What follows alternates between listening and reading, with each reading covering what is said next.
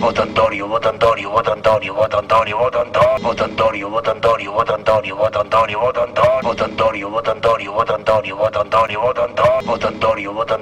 Antonio, voto Antonio, voto. Atención oyentes, se viene el movimiento telúrico.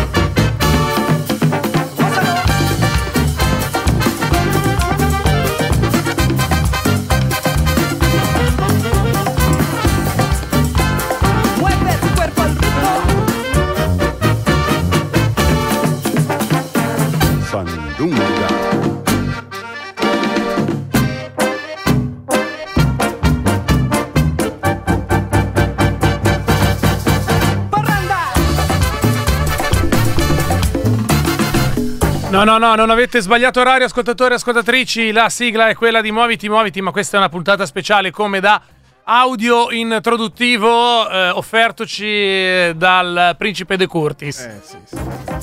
Ma pensa, pensa che c'è gente che lì che guarda l'orologio. Eh, Ma sono Eh, che fatto casino. Ma sono ancora in ufficio, devo uscire. No, non, ave- non vi pagheranno un'ora in più di straordinari. No, no, non funziona così, ascoltatori e ascoltatrici. Esatto, esatto. Normalmente andiamo in onda alle 5 e mezza. Oggi, però, come ampiamente anticipato nelle puntate della scorsa settimana, eh, doppia durata perché Muoviti Muoviti segue le elezioni comunali 2022 nella prima data, quella appunto del 12 di giugno. Butteremo un occhio anche molto velocemente, estremamente velocemente, quasi non ve ne accorgerete, anche alla questione del referendum. Già finito. Esatto, ben trovati, buon pomeriggio da parte di Davide Facchini. E da parte di Luca Gattuso, beh, dobbiamo, doveroso ringraziamento prima di iniziare ad Eh. andare nel merito della questione elettorale di, agli ascoltatori e alle ascoltatrici che ieri sono convenute copiose e numerose all'ospedale psichiatrico, ex ospedale psichiatrico Paolo Pini per la festa di Radio Popolare, nello specifico dal punto di vista nostro personale per le centinaia di persone che c'erano al Barlume a seguire Muoviti Muoviti Live. Eh, è stato un momento in cui ci siamo divertiti e sentendo i commenti che ci avete fatto, che ci avete detto quando abbiamo terminato, crediamo che vi siate divertiti anche voi e quindi grazie di esserci stati, grazie dei complimenti che ci avete fatto, è stato un piacere, mm, è stato bello per noi e abbiamo colto che è stato abbastanza bello, anzi molto bello anche per voi. In totale si parla di più di 5.000 ingressi eh, dalla festa di Radio Popolare, molto oltre le nostre più rosee previsioni, visto anche il periodo da cui si arrivava, ma proprio probabilmente per il periodo da cui si arrivava avevate e avevamo tutti tanta tanta voglia di far festa e di riabbracciarci tra redattori, lavoratori, premi Pulitzer e ascoltatori eh, di Radio Popolare. Normalmente il, il giorno dopo una festa, un evento di Radio Pop, eh, la eh, puntata delle trasmissioni di intrattenimento è molto semplice, si va in onda, si dicono quattro cagate sulla festa che c'è tenuta ieri e andiamo a casa. E E invece no, oggi doppia durata perché parliamo delle elezioni. Elezioni amministrative sono impegnati 978 comuni. Non chiama- uno in più, non uno in meno. Esatto, chiamati al voto. Complessivamente i cittadini italiani sui 60 milioni che sono, eh, quelli che votano sono poco meno di 9 milioni, 8 milioni e 890 mila. Non in più, non in meno.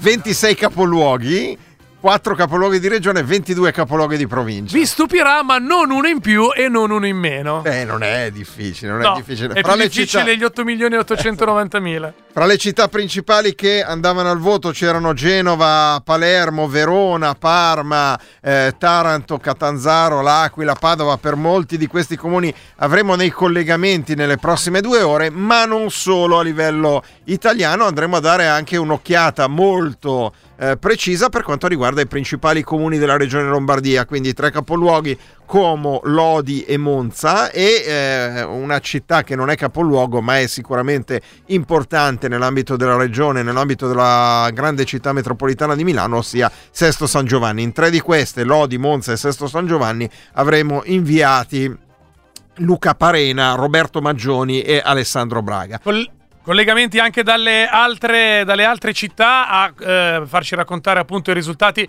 eh, dei, eh, di questa tornata elettorale che lo ricordiamo prevede poi un eventuale ballottaggio tra eh, due settimane, non per il referendum. Sì. Lì si considera che hanno deciso che basta, che non, che non serve più. A proposito del referendum, Sì. Gattuso, ti stuperò con una mia statistica. Statistica. Nei primi nove referendum, dal primo giro al 97, Sì. otto volte hanno raggiunto il quorum, Sì. una volta non ha raggiunto il quorum. Eh. Nei secondi nove referendum tra il 97 e il 2022, Eh. esattamente il contrario. Una volta il quorum, quello dell'acqua, quattro siti, ricordi? Ah sì, certo. E eh, otto volte non è stato raggiunto il quorum. Quel- Vi ricordo che quello di Renzi Mm. Non serviva il quorum. Ah, quello il era- era un referendum, costituzionale. non, costituzionale. non serviva. Mentre i referendum abrogativi hanno questo obbligo del 50% più uno degli aventi diritto al voto che devono partecipare. Non è importante se votino sì, no, scheda bianca, scheda nulla, l'importante è la partecipazione. Sai che dopo lo show di ieri di Muoviti Muoviti, che appunto verteva sul referendum, mi sento molto pronto.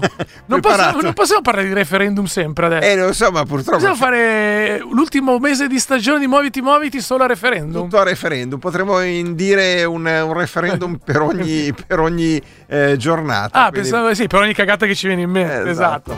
No, allora. Allora, noi, mh, vestendo un filo i panni della serietà, comunque vogliamo i vostri contributi, le vostre domande ove riusciremo a rispondere ed eventualmente anche le vostre segnalazioni dai comuni più piccoli. Esatto, i comuni più piccoli in cui magari vivete voi e vi fa piacere dare le informazioni. Poi tenete conto che per quanto riguarda i comuni un po' più grandi in cui non abbiamo inviati, però della regione Lombardia, avremo un aggiornamento fra circa un'ora con Fabio Fimiani della redazione di Metro Regione che verrà dentro e ci racconterà che abbiamo comuni come Abbiate Grasso, San Donato Milanese, Melegnano, Lissone, Meda, cioè Cioè, comuni che sono più grandi di molti capoluoghi di provincia del resto d'Italia. Adesso non voglio fare il solito. esatto. Eh, il solito Lombard, però un po' è così, i numeri lo dicono questo, eh? Apriamo il capitolo referendum per chiuderlo subito. Diciamo che l'affluenza è stata inferiore al 21%. Si va, Record minimo. esatto, record negativo. Si va attorno al 20,93. Anzi, quello che ne ha ricevuto meno è quello dei membri laici del, eh, dei consigli giudiziari col 20,92. Quello che ha ricevuto eh, un'affluenza maggiore è stato il referendum numero 2 e numero 3 col. No, scusate, numero 1 col 20,94, cioè l'incandidabilità dopo la condanna. Sostanzialmente siamo sotto il 21% di affluenza, quindi ampiamente sotto il 50% più 1. Quindi abbiamo finito di parlare dei referendum. Eh.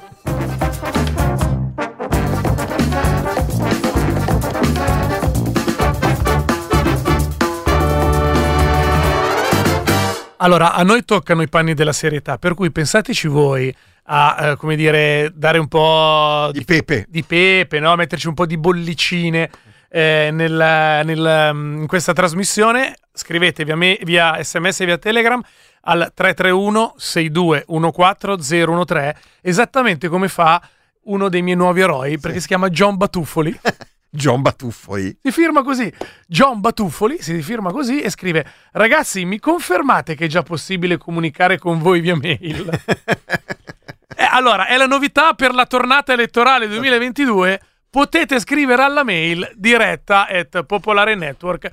It. E questa è proprio la novità in occasione di queste elezioni amministrative. Poi sono arrivati altri messaggi, li vediamo dopo, anche fra- perché fra poco dovremo collegarci col primo capoluogo, non solo capoluogo di provincia, ma addirittura capoluogo di regione. Ci collegheremo con Genova per vedere come è andata. Fra poco vi facciamo un quadro complessivo, così vi proprio vi diamo un'infarinatura. Perché ieri sera alle 23 sono usciti gli exit poll. Oggi sono arrivate le prime proiezioni. Differenza exit poll proiezioni. Exit poll sono interviste fatte agli elettori quando escono dai seggi e rivotano quello che hanno votato nel seggio e quindi potrebbero anche fare gli scherzoni. Gli scherzi, no? gli Eh, scherzi. certo, però tutto questo viene compensato dagli algoritmi matematici delle società di sondaggio. Le proiezioni invece si prendono i voti veri e le si proiettano sul risultato complessivo. Ovviamente ci sono dei seggi campione che hanno una- un andamento che è molto simile a quello della città nella sua complessità e quindi da lì si proiettano questi voti di alcune sezioni sul resto della città e si fa una valutazione molto più precisa dell'andamento del voto. Fra, bro- fra breve vi diamo un quadro generale, poi ci colleghiamo con Genova.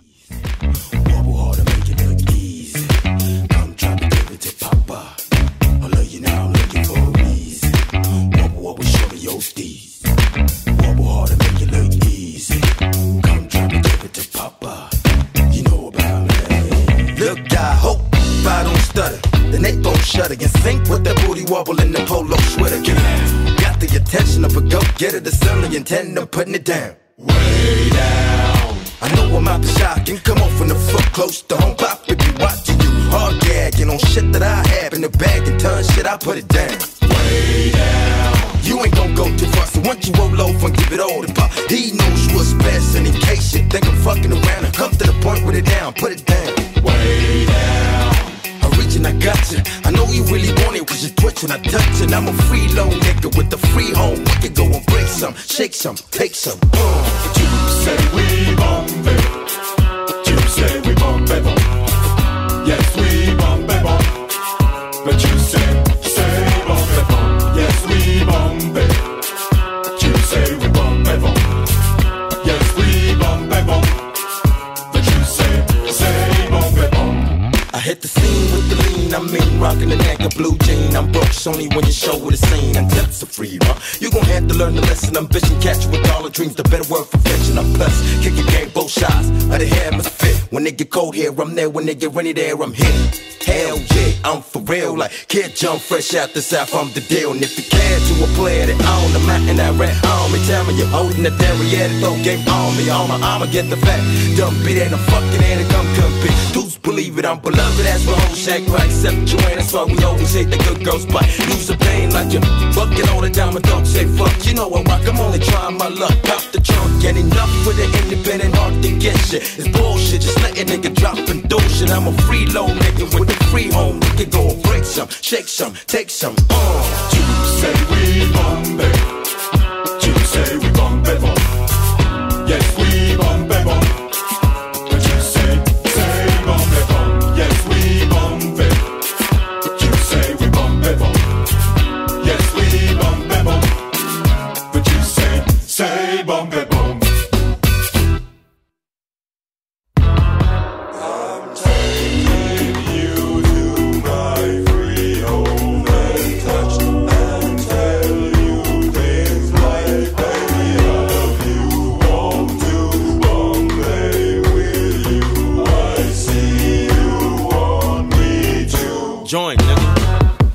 The picture, bet you time to try and accept you on. Let the bitches out just get you get going and get it on. Who's to tell you into one night kind? For you, I'm all night. And every night the question is how low can you ride? I walk a thin line of hope and I hate. Coping blatantly, hopeless situations and oh, but this is killing me so.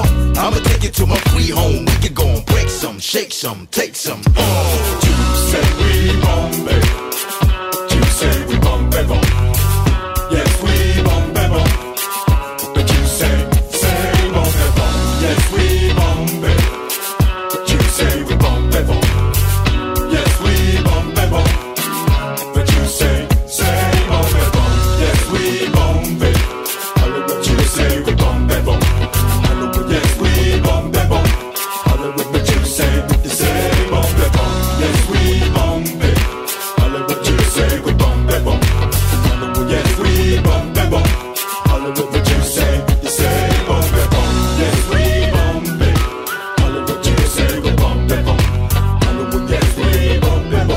Quarto d'ora alle ore 17 a Radio Popolare con questa trasmissione speciale di Muoviti Muoviti andiamo a seguire i risultati delle elezioni comunali in questa prima tornata 12 giugno 2021.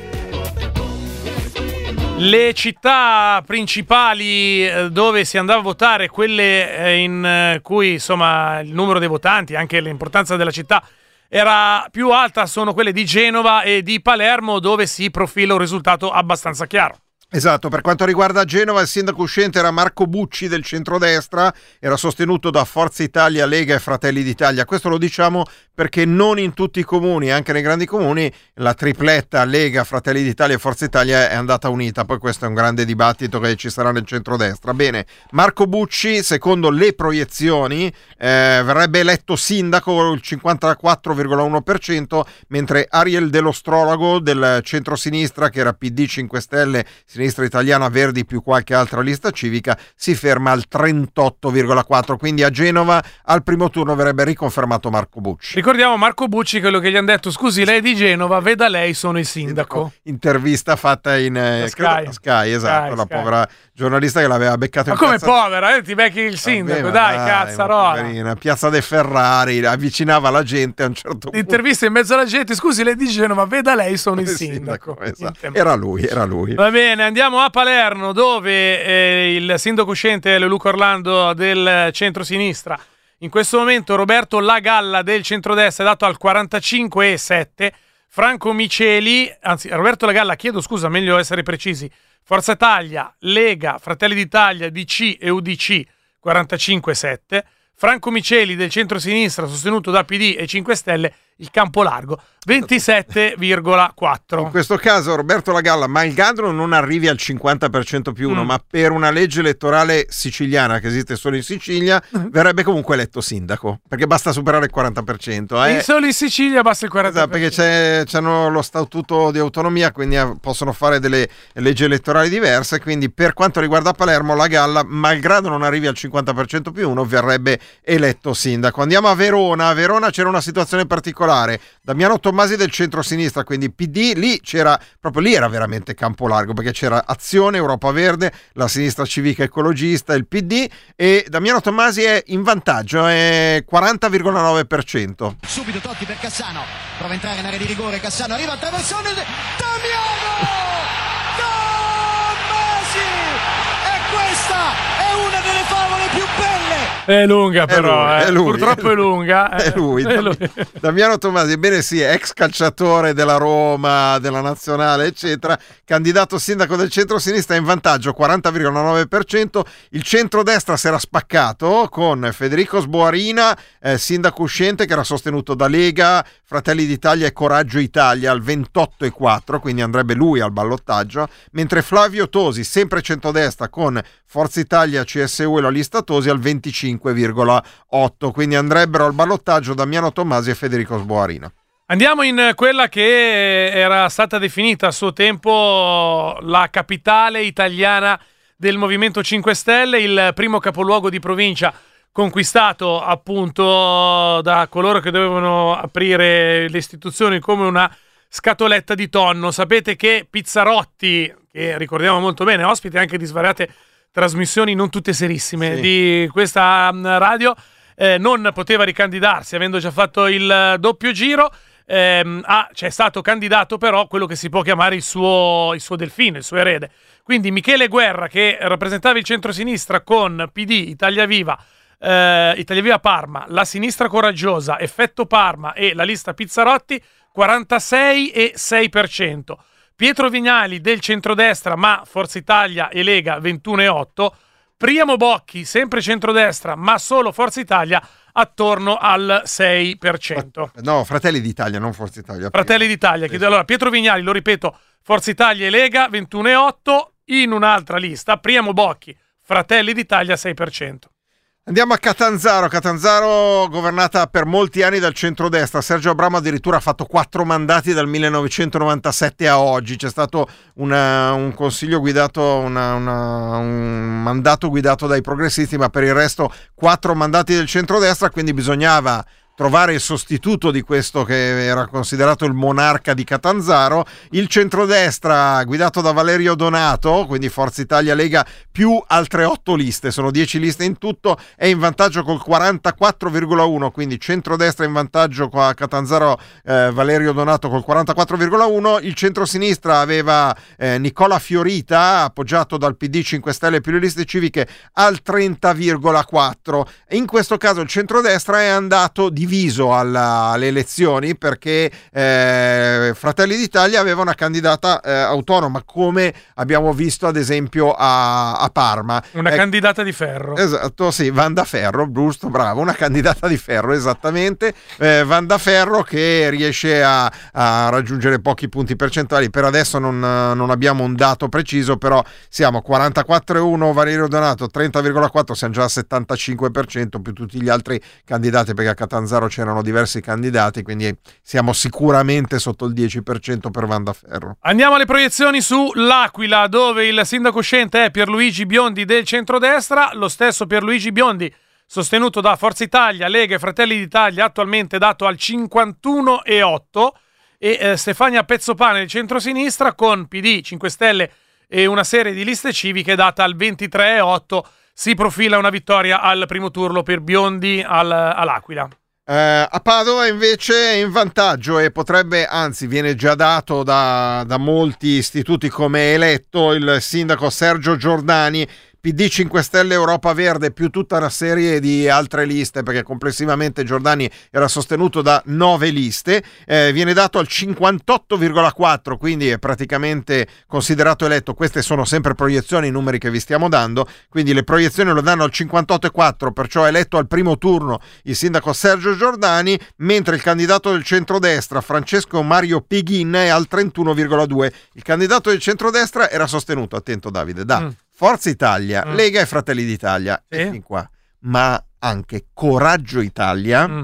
e il popolo della famiglia. che ha contribuito con lo 0 e 0 certo E nel frattempo abbiamo sott'occhio ovviamente l'ANSA ovviamente il sito Eligendo di Sì. cui, per cui ringrazio Luca Gattuso io adesso passerò la vita su questo sito Adesso è andiamo- quello del Ministero degli Interni. ma che cazzo secondo te io il Ministero degli Interni a parte per le questioni di fedina penale che cazzo ho guardato io nella vita e questo è e anche, abbiamo anche le, ehm, eh, le televisioni all news sotto mano e ovviamente tutti i siti di informazione Eh, segnalo che Matteo Salvini dopo che per un sacco di tempo si era detto che nel centrodestra chi prendeva un voto in più eh, avrebbe, sarebbe stato il leader no? Sì. Berlusconi o Meloni o Salvini eh, della coalizione che doveva essere unita Salvini ha già specificato il leader si decide alle politiche Beh, certo, è ovvio. Eh, alle Eh, però comunque ha messo le mani quel minimo di mani avantismo Mani avanti. ma Sa- perché ci prego Salvini, scusami. no, Salvini ha fatto una conferenza stampa lunghissima, Mm. nel senso che ha parlato attorno alle 16 e ha parlato per mezz'ora, un monologo in cui ha detto tutto il possibile che poteva dire. E quindi, perché oggi c'era il Consiglio federale della Lega a seguito dell'insuccesso palese che la, Lesa- la Lega ha avuto ai referendum, che ha appoggiato in modo molto strenuo, molto deciso, affluenza poco, superi- poco inferiore al 21%, quindi eh, è stata una batosta non indifferente. Oggi c'era un consiglio eh, federale in cui si doveva dis- discutere anche della linea politica, perché Salvini, sappiamo, ha portato la Lega nei sondaggi oltre il 30%, adesso sta crollando in modo verticale, perciò qualcosa dovevano discutere.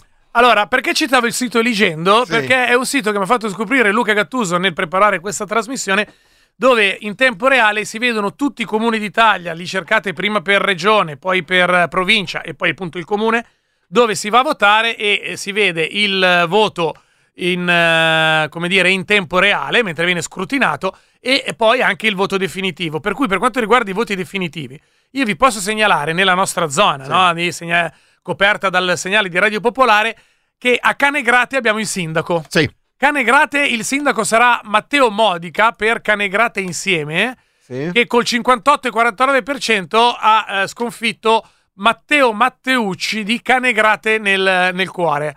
Col 41,51. Quindi Mo- Modica batte Matteucci. Esatto, segnalo zero schede contestate. A zero? Perché dà anche il numero di schede bianche, Sì. nulle e contestate. Contestate. Ma fantastico. Ste- Stessa cosa a Vernate, zero schede contestate, ha vinto, è stato un plebiscito però diciamolo, Carmela Manduca di Comitato per Vernate con 77,33% contro eh, Francesco De Amici, la cui lista si chiamava Pensare in piccolo per vivere alla grande, Veramente? eh? senza il nome Vernate dentro. Il nome della lista era Pensare in piccolo per vivere alla grande, 22,67%. Quindi Carmela Manduca, sindaco a Vernate. Per adesso queste sono quelle della provincia di Milano, se volete andiamo sulla provincia di Monza e Brianza, dove però non abbiamo sindaci eletti. Allora, ci segnala Lorenzo Sì. via sms al 331 6214 a Missaglia in provincia di Lecco confermato il centro-sinistra a vincere da Elli eh, dopo dieci anni di amministrazione di Crippa. Di Bruno Crippa. Mentre invece a Ello, storico ribaltone, vince il centro-sinistra. Ah, beh, questa è una notizia importante. Ello in provincia di Lecco, sconfitto il sindaco uscente del centrodestra. Hai Hai capito? capito? E Vabbè. poi ci chiedono, e anche noi siamo molto, eh, come dire, ansiosi di sapere come sta andando. Si sa qualcosa di Sesto San Giovanni? Per il momento no, abbiamo soltanto eh, una sezione di Sesto San Giovanni. Ah, ecco, bravo, spiego questa cosa della sezione dell'ospedale. Eh sì, perché sono le sezioni ospedaliere. Si chiamano, io io ho detto, guarda i risultati, Gattuso fa, ma no, quelle sono le sezioni ospedaliere. Sì. E io, eh? Perché sono quelle in cui ci si reca negli ospedali, di solito votano pochi elettori e quindi ci metti poco a spogliarle. Totale 13 voti a Sesto San Giovanni, 7 a Foggetta, 4 a Di Ste- Foggetta centrosinistra, 4 a Di Stefano del centrodestra, 1 a Paolo Vino della lista popolare mh, eh, Giovani Sestesi, eccetera, Etilisti? e uno E- a, etilisti? a- a- no, non- Vino, no, Vino no. il cognome. Ah. E, e uno Massimiliano Rosignoli di Sesto Liberale Democratica, mentre il povero Silvio Lacorte, Silvio Claudio Lacorte, Povero. eh, eh, del- della lista Coalizione della Sinistra e la povera Eleonora Tempesta della lista Paragone hanno preso zero voti nel seggio ospedaliero. Mi spiace per loro, ma sicuramente arriveranno i voti dagli altri seggi. Non sta male dire che se Paragone doveva prendere dei voti, secondo me doveva prenderli in ospedale. No, questo Sta male, quella roba lì non si può dire. Dobbiamo andare a Genova. Deve andare a Genova. It's like gold dust. Your airwaves. I know you can't get enough of my sound. It's like gold dust.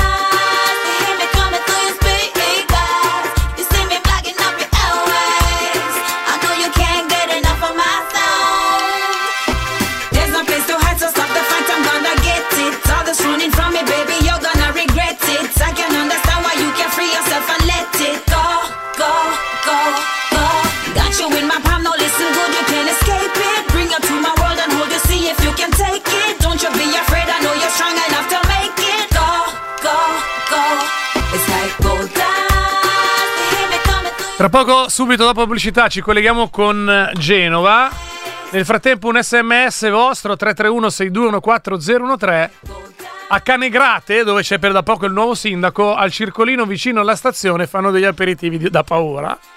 Lui è fra e poi invece andando ai risultati, uno dei comuni più grandi della zona dell'Interland milanese, ossia Melegnano, Sì. con 7 sezioni su 16 il centrodestra con Bellomo è al 54,3 mentre il centrosinistra con Baudi è al 34,8 circa la metà delle sezioni Eh, quindi siamo già in un risultato quasi, quasi... mm, credibile quantomeno Eh sì, inizia, È a essere, credibile, inizia a credibile. essere credibile. Quindi a Melegnano va al centrodestra. Eh, ci chiedono via sms, compagni, ripetiamo il nome del sito magico, quello che ci dice di che colore sono i calzini del sindaco. È Eligendo, il sito del Ministero dell'Interno dove, scrivete Eligendo su Google, è il sito del Ministero dell'Interno dove ci sono tutti i risultati in tempo reale di tutti i comuni italiani al voto. Il sindaco di San Giorgio su Legnano è Ruggeri della lista Vivere San Giorgio, che non so se sia di sinistra, ma certamente Fratelli d'Italia, Lega, Salvini e tutti gli altri della destra sono stati sconfitti perché ce li ho qui davanti. Esatto. Eh, erano divisi, addirittura sono Eh. riusciti a dividersi a San Giorgio A San Giorgio su Legnano. Fratelli d'Italia e Lega da una parte e Forza Italia dall'altra.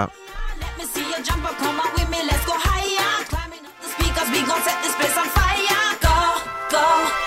60 secondi di reclame e poi torniamo con i risultati di Genova.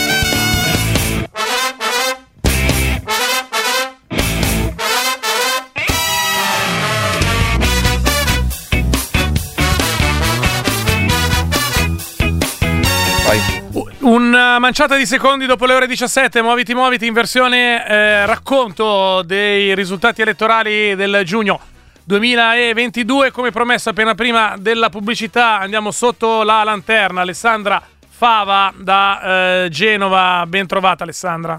Sì, buongiorno a tutti. Eh, dunque, qua siamo al momento a 199 sezioni scrutinate su, eh, 500, eh, su 656, eh, quindi all'incirca un, ter- un po' meno di un terzo. Per ora Bucci è al 56,08, dell'Ostrologo al 37,77, quindi per ora la partita sembra un po' eh, già passata, mh, senza neanche il ballottaggio.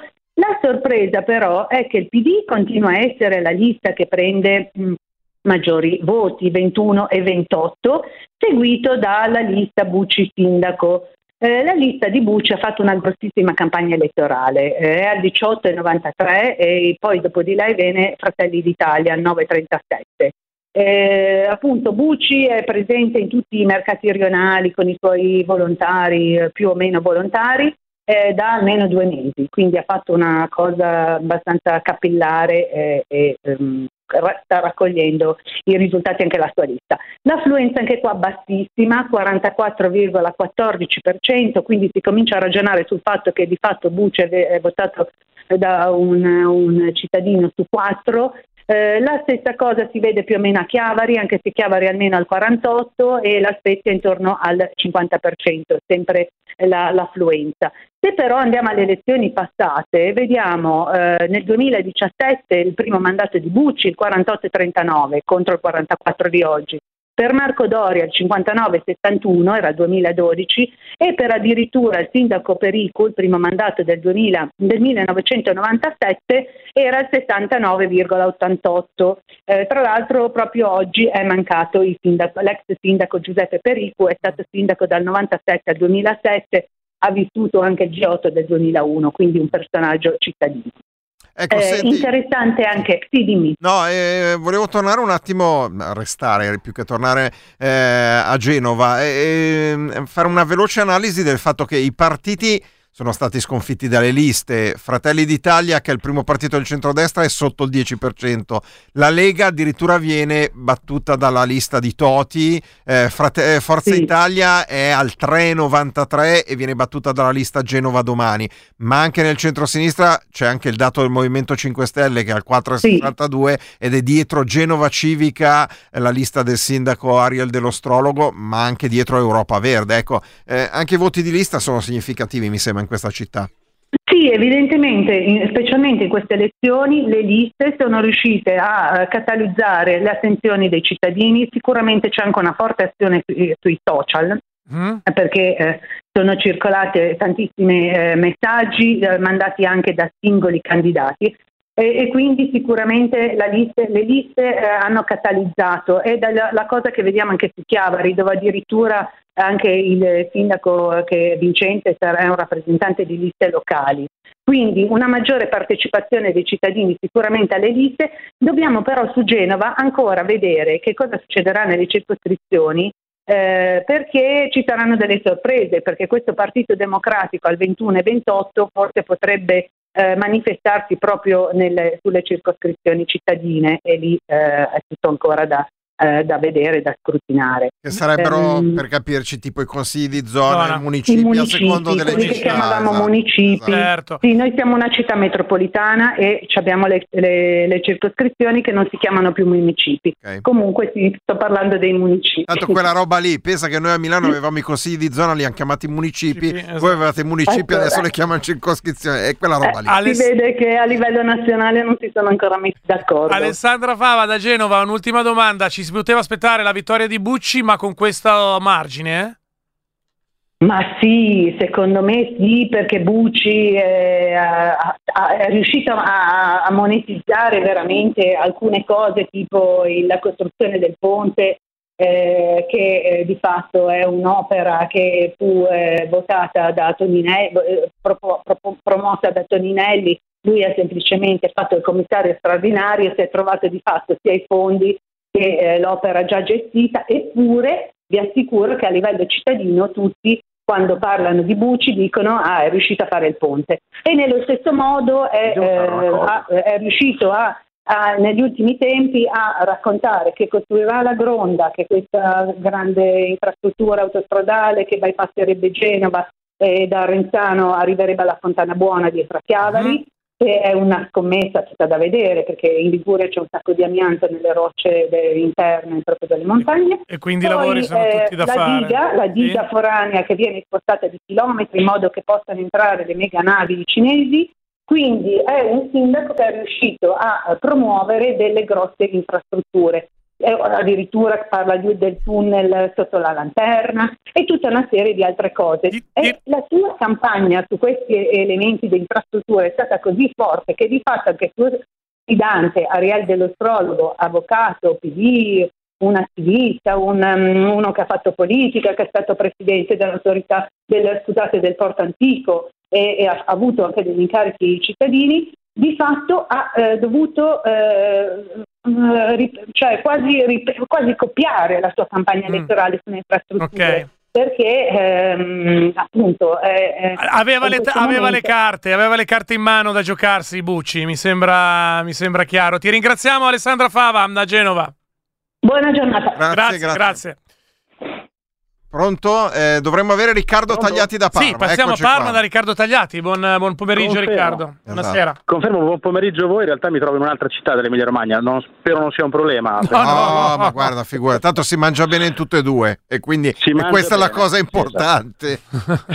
E allora vi dico che qua che là a Parma si è sulle sezioni scrutate sono il numero 23 su 204, quindi più o meno poco più del 10% di quello che si è fatto al momento e quello che si profila è un po' quello che si diceva anche, insomma, che dicevano anche gli exit poll, cioè Michele Guerra, il candidato del, eh, della lista di Pizzarotti insieme al centro-sinistra è, è al 45 e rotti dei voti e il principale suo sfidante è l'ex ex ex sindaco di centrodestra Pietro Vignali che però non ha forse sfondato perché si attesta intorno al 21,85%, dicevo siamo al 10% delle sezioni scrutinate e quindi si andrà verso un ballottaggio e ci sarà da capire quanto hanno pesato un po' le rotture dei due schieramenti, perché comunque nell'area di centro eh, Dario Costi, che è il terzo al momento, che eh, si posiziona terzo in questa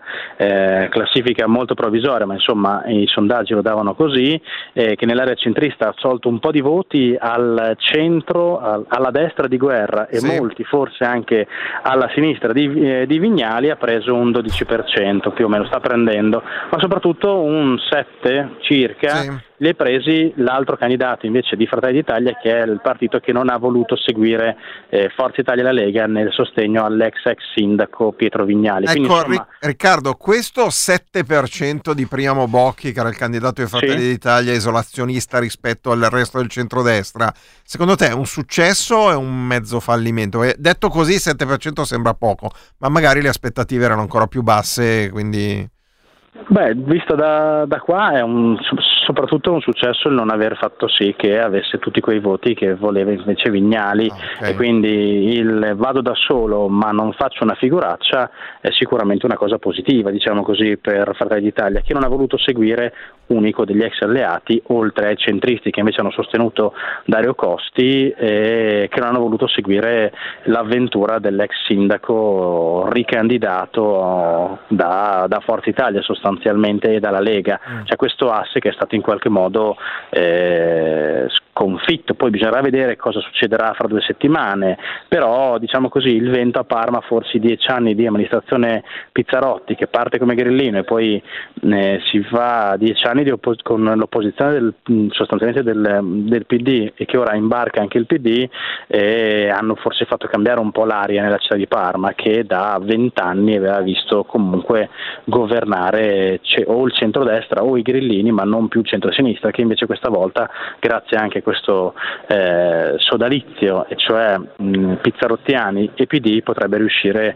a riconquistare una città che non è mai stata dagli anni 85 in avanti, anzi dagli anni 90, non è mai stata più amministrata dalla, dalla sinistra. Ecco, diciamo che un candidato di centrosinistra che, che è sopra il 45%, mentre quello, diciamo, il suo oppositore è al 22%, parte bene per, eh, per il, il ballottaggio, anche perché l'altro di centrodestra Bocchi al 7%, quindi mm, eh, i, i- i valori sono abbastanza netti in quel di Parma. Grazie mille Sì, Riccardo, però, grazie. eh, Prego. cosa, dieci Eh. anni fa eh, eravamo a raccontare un altro mondo, Sì. eh, vero. cioè il candidato di centrosinistra che aveva più o meno il 40%, poi c'era questo outsider Pizzarotti che aveva poco più del 20% e poi dopo sappiamo com'è finita, quindi Parma è strana, ecco, però insomma si può forse risentirci fra un paio di settimane. Sicuramente quello è, è- è garantito. Segnaliamo anche potere al popolo che è al 4,44, che tutto sommato mi Sì, no, sembra... lì potere al popolo insieme a Rifondazione Eh. e ai, comunisti, Esatto. però insomma sì, Mm, è, andata- è, un- è un valore significativo per quest'area, ecco 4,44 Senza dubbio. ovviamente è elezione amministrativa non è elezione politica però ad esempio il 4% diventa lo sbarramento per entrare in Parlamento sappiamo che sono le, le elezioni diverse però già arrivarci in un'amministrativa è un segnale ecco. Se poi ci aggiungiamo che i Verdi al momento sono al 3,87, Esatto. ma c'è un'area che si è mossa in quelle parti. Ah, fra l'altro affluenza con crollo a Parma, perché se è un poco più del 51,77, 5 anni fa fu del 54, eh, 10 anni fa 64, insomma, quindi crollo verticale dell'affluenza. Un, co- un po' come in moltissime altre parti d'Italia. Grazie mh, a Riccardo. Tagliati mh, che ci ha raccontato la situazione dello spoglio elettorale in quel di Parma. Arrivederci mh, Riccardo e andiamo subito senza soluzione di continuità invece a Verona dove eh, il- ehm, la, la tensione elettorale vedeva una sorta di prima volta rispetto alle ultime, eh, degli ultimi anni. Eh, Damiano Tommasi per il centro-sinistra, il sindaco in eh, carica Sboarina per il centrodestra Lega Fratelli d'Italia Coraggio Italia e l'ex sindaco Flavio Tosi per, sostenuto da Forza Italia, CSU e Lista Tosi. Una eh, delle domande che vengono eh, subito, eh, che ci vengono subito in mente è se anche a Verona, come nel resto d'Italia, si è eh, visto, eh, ci si confronta con un calo importante dell'affluenza alle urne. Diamo il benvenuto a Ernesto Chieffer, caporedattore del sito Eraldo di Verona. Spero onestamente, Ernesto, di aver pronunciato in maniera corretta il tuo cognome. Ciao, buonasera a tutti. Eh, no, in realtà è Kiffer, ma non ti preoccupare, non sono, ok. abi- sono abituato. Va bene, allora Allora, e- era la- sicuramente ed è sicuramente una delle cose più, in- eh, più interessanti la situazione di Verona. Sentiamo com'è andata anche in base alla domanda che ti ha fatto Davide.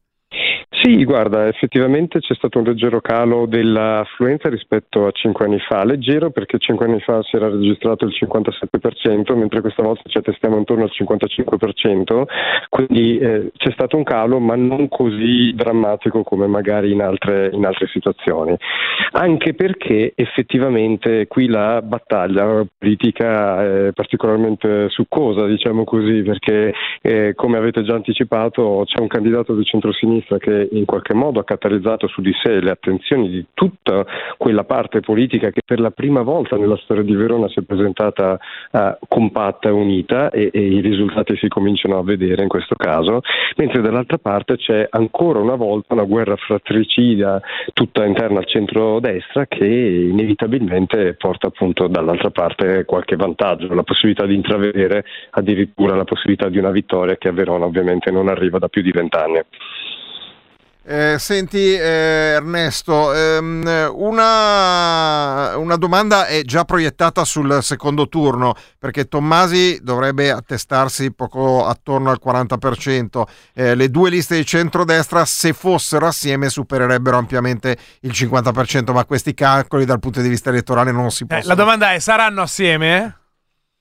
Mm, sarà dura, sarà dura perché non è solo la campagna elettorale che ha, ha diviso i due eh, principali candidati, Sborina e Tosi, ma sono cinque anni, se non di più, di eh, aspre, aspre polemiche fra i due. Pensate solo che eh, Sborina appena si è insediato nel suo primo anno di mandato, di fatto ha, ha annullato un po' tutti i provvedimenti che erano stati presi nei dieci anni precedenti Parlo ovviamente dei progetti ancora in atto, quelli da sviluppare, quelli che Tosi non era riuscito a completare eh, nell'arco del suo mandato. E come prima, eh, prima opera diciamo, di Sboarina c'è stato questo uh, totale eh, annullamento, laddove possibile legalmente, di tutti, i suoi, di tutti i provvedimenti precedenti appunto di Tosi.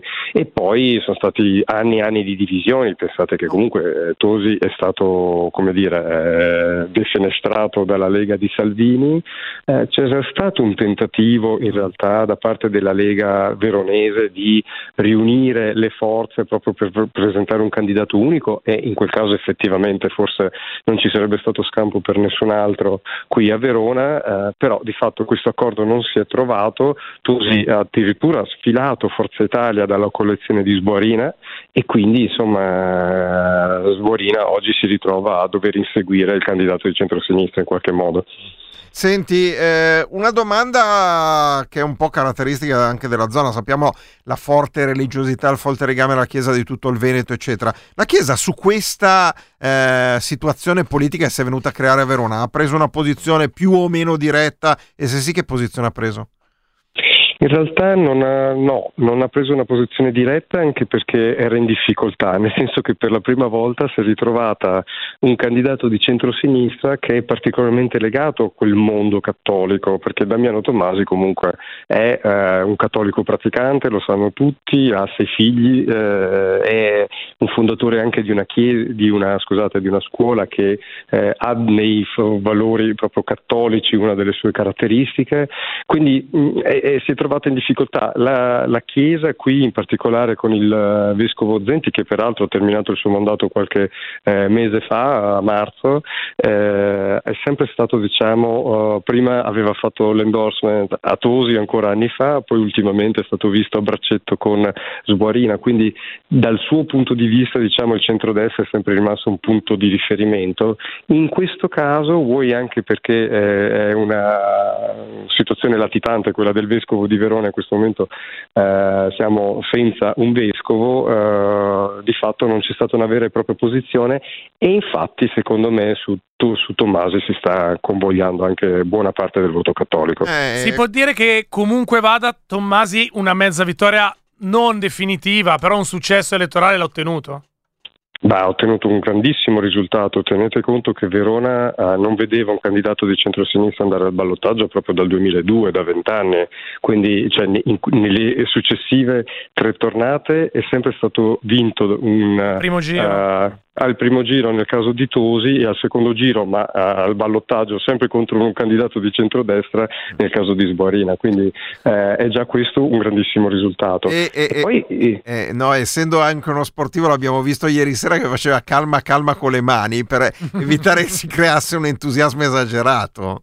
Eh sì, eh sì, perché questo potrebbe essere il rischio in questo momento. Uh, effettivamente eh, il centro-sinistra veronese sta esultando, ma uh, insomma la partita inizia veramente adesso, perché poi uh, quello che sarà l'avversario del 26 giugno sarà comunque un avversario durissimo da battere. Uno perché anche se non ci saranno degli accordi, degli inciuci, buona parte dell'elettorato diciamo, del, del terzo, dello sconfitto, potrebbe comunque andare a confluire sul candidato di centrodestra che andrà alla, al ballottaggio certo. e poi perché comunque eh, c'è soprattutto anche eh, un terzo incomodo che eh, l'affluenza delle, alle urne del 26 di giugno, insomma in piena estate, che potrebbe eh, influire, anche se in questo campo il centro-sinistra è sempre stato un po' più forte del centro-destra, almeno qua a Verona. Noi ti ringraziamo Ernesto Kiffer, caporedattore del sito Heraldo di Verona. Sono Buon sicuro lavoro. di averlo sbagliato anche questo giro. Ma l'importante, eh, anzi grazie per l'importante ehm, corrispondenza da quella di Verona che eh, qua da Radio Pop seguiremo con particolare attenzione ed affetto. Ciao Ernesto, alla prossima, buon lavoro. Ciao a tutti, grazie, grazie a voi. Ciao. Con altrettanto affetto per eh, tradizione di Radio Popolare e per quello che è successo negli ultimi eh, vent'anni e come abbiamo seguito anche per i viaggi che abbiamo fatto in quella città Sì. con i viaggi di Radio Popolare, seguiremo i risultati di L'Aquila, ove il- l'orizzonte però è un po' meno ro- neanche rosso, è un po' meno roseo. Buon eh, pomeriggio a Roberto Ciuffini, collaboratore di Newstown. Buon pomeriggio a voi. Eh, lì sembra che la partita sia abbastanza indirizzata con la riconferma di Pierluigi Biondi per il centrodestra. Sentiamo le ultime informazioni e i dati di cui disponi tu. Sì, esatto, si prospetta una vittoria di Pierluigi Biondi sostenuto da tutto il centrodestra unito già al primo turno, le proiezioni che comunque si basano su dati reali, dalle, dati che provengono insomma dai numeri che provengono dal- dai primi scrutini dicono un Biondi al 51,8% eh, e le liste che lo appoggiano addirittura al 56,5%. Quindi eh, Biondi sotto le liste ma eh, abbondantemente sopra insomma il 50%, quindi questo gli consentirebbe di centrare la vittoria già al primo turno. Eh, dall'altro lato invece abbiamo un, come dire, un, un fronte progressista spaccato in due perché due erano i candidati appunto dell'area progressista, una era Stefania Pezzopane, che era la candidata di- del, del centro-sinistra sostenuta dal, dal PD, eh, Sinistra Italiana e altre liste civiche, compresa eh, tra le liste c'era anche il Movimento 5 Stelle. La proiezione di qualche minuto fa la dà al 23,3, eh, tra l'altro molto sotto le liste che sono invece sul 26%, e mentre Americo Di Benedetto, il candidato sindaco che uscì sconfitto cinque anni fa proprio contro Biondi, sarebbe al 23,3 e molto sopra le liste che invece sono al 16,7%. Poi c'è la quarta candidata Simona Volpe eh, che eh, però eh, si attesta intorno al- all'1,5%. Scusa ehm, eh, Roberto, quindi mi sembra di capire o, o sui numeri, eh, la Pezzopane e Di Benedetto sono più o meno allo stesso risultato? Sì, praticamente si prospetta eh, una sorta di, di rush finale tra i due. Eh, certo è che questo risultato eh, premia molto Americo Di Benedetto, che era sostenuto soltanto da tre liste, eh, due civiche e una un po' più politica che eh, vedeva. eh, come dire che raggruppava azione e più Europa però appunto eh, erano, erano soltanto tre, eh, mh, Stefania Pezzopane ne aveva sei e un risultato del genere ovviamente è molto deludente sia per lei e per la carriera che ha avuto sia per la coalizione di, di centrosinistra. Perfetto, e eh, quindi qua non ci sarà ovviamente ballottaggio stando a queste proiezioni, c'è da dire 51,8 e i dati che abbiamo sono quelli delle proiezioni perché i dati reali hanno soltanto una sezione su 81 sezioni che, eh, dell'Aquila, però siamo lì lì appunto al fatto che Biondi ce la faccia al primo turno, eh, autocritica del centro-sinistra già iniziata oppure... Siamo bravissimi a farla, eh. Sì, già ovviamente adesso eh, sentivo insomma qualche esponente parlare di, eh, del momento della riflessione, quello che si dice sempre no? Eh, dopo una sconfitta, certo una sconfitta di queste proporzioni, di queste dimensioni, probabilmente dentro i partiti, dentro le liste non l'avevano immaginata, però comunque, comunque mh, il mood un po' era quello, bastava eh, andare un po' in giro per la città e si capiva, parlando anche con le persone, che eh, Stefania Pezzopane non, non- non passava, diciamo, non era il candidato, probabilmente la candidata eh, giusta, insomma, almeno in questo, in questo momento. Eh, certo è che eh, se i risultati dovessero essere questi e soprattutto se eh, dovesse eh, essere confermato diciamo, Americo Di Benedetto al secondo posto e Stefano Pezzopane al terzo, eh, insomma per il centro-sinistra è una, è una sconfitta pesante e lì forse servirà una ricostruzione totale, completa eh, e che passerà anche evidentemente ehm, come dire, per un passo indietro di, di qualche, di qualcuno, di qualche leader che in questo momento ehm, occupa insomma, posizioni del- all'interno della dirigenza. Noi ti ringraziamo, ehm, Roberto Ciuffini di Newstown. Ci risentiamo su queste frequenze mh, dall'Aquila. Un abbraccio, buon lavoro. Grazie. Grazie a voi, un abbraccio a tutti. Grazie. Mancano circa due minuti alla pubblicità, poi GR di Popolare Network. Li passiamo insieme a voi. Ricordo per scriverci 331 6214 013 via sms via telegram, la mail è diretta at popolarenetwork.it. Ci state chiedendo in tantissimi sia di Monza ma ancora di più di Sesto San Giovanni. Arriviamo subito dopo il GR. Esatto, subito Anda- dopo il GR avremo i collegamenti in sequenza con Sesto, Monza e Lodi, i nostri inviati e poi un aggiornamento in generale sulla Lombardia con Fabio Fimiani.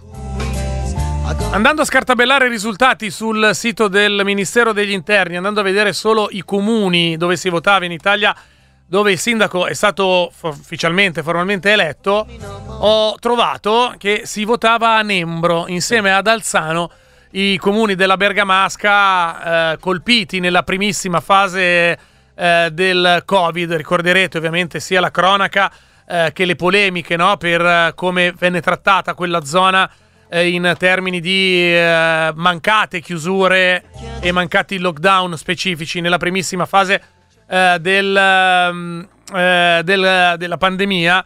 A Nembro ha vinto Paese Vivo con Gianfranco Ravasio, sindaco, una vittoria molto larga, ha sconfitto il candidato Morlotti di Lega, Salvini, Lombardia, Fratelli d'Italia, Forza Italia, Civici per Nembro è eh, Paese Vivo al quinto mandato consecutivo, mentre per Ravasio è il primo giro sulla poltrona di sindaco.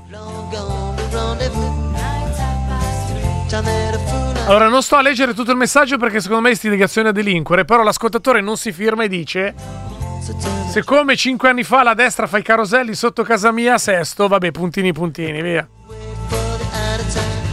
Chi è che abbiamo a Sesto, Ale? Ah, abbiamo Alessandro Braga a Sesto, poi abbiamo Roberto Maggioni da Monza e Luca Parena da Lodi. Eh, Parena è sempre più lontano. Beh, sì, ma poi.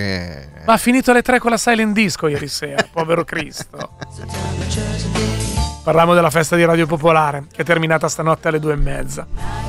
Andiamo in pubblicità, poi GR, poi torniamo con Muoviti Muoviti speciale elezioni 2022.